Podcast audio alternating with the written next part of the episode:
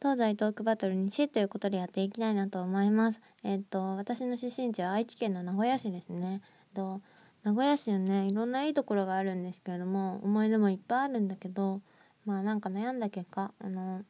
今日話したいなって思うのは、と遠藤寺商店街っていうところの近くで起きた話です。遠藤寺商店街っていうのは名古屋市のうんとすごくあの中心部名古屋駅ってあの新幹線とか止まったりするところなんですけど、まあ、その近くにある商店街でちょっとなんだろう都心とはちょっと違った雰囲気を楽しめるような商店街なんですけど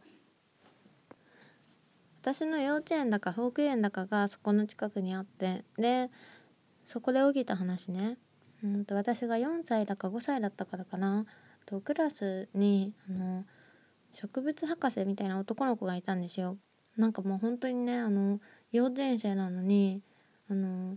植物の名前とかお花の名前とかいろんな植物の名前を知ってて写真とかなんか実物とか見ただけでこれは何々だよとかあのすぐに分かっちゃうの。で、えっと、その子になんで興味持ったかっていうとなんかその子とね名字が一緒だったんですよ私。で私の名字って別にそんなに珍しいっていうわけじゃないんだけどなんか幼稚園の時ってさなんか名字が一緒な人に出会うことがあのまだ初めての体験だったからあこの人私と半分も名前が一緒だすごいって思ってなぜかすごくその子に興味を持っていて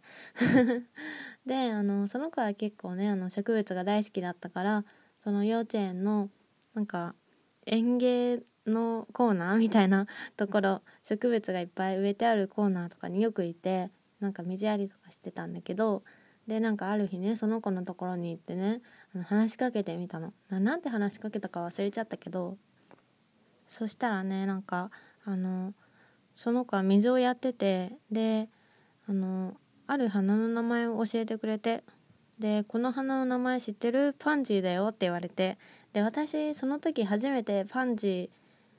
ーを知ってパンジーっていう名前もものも初めて見てなぜかそれがねすごくねあの頭に残っててその子のねあの下の名前とかなんかどんな子だったかとかってあんまり覚えてないんだけどなんかパンジーを見るとね今でもねその子のことを思い出したりします。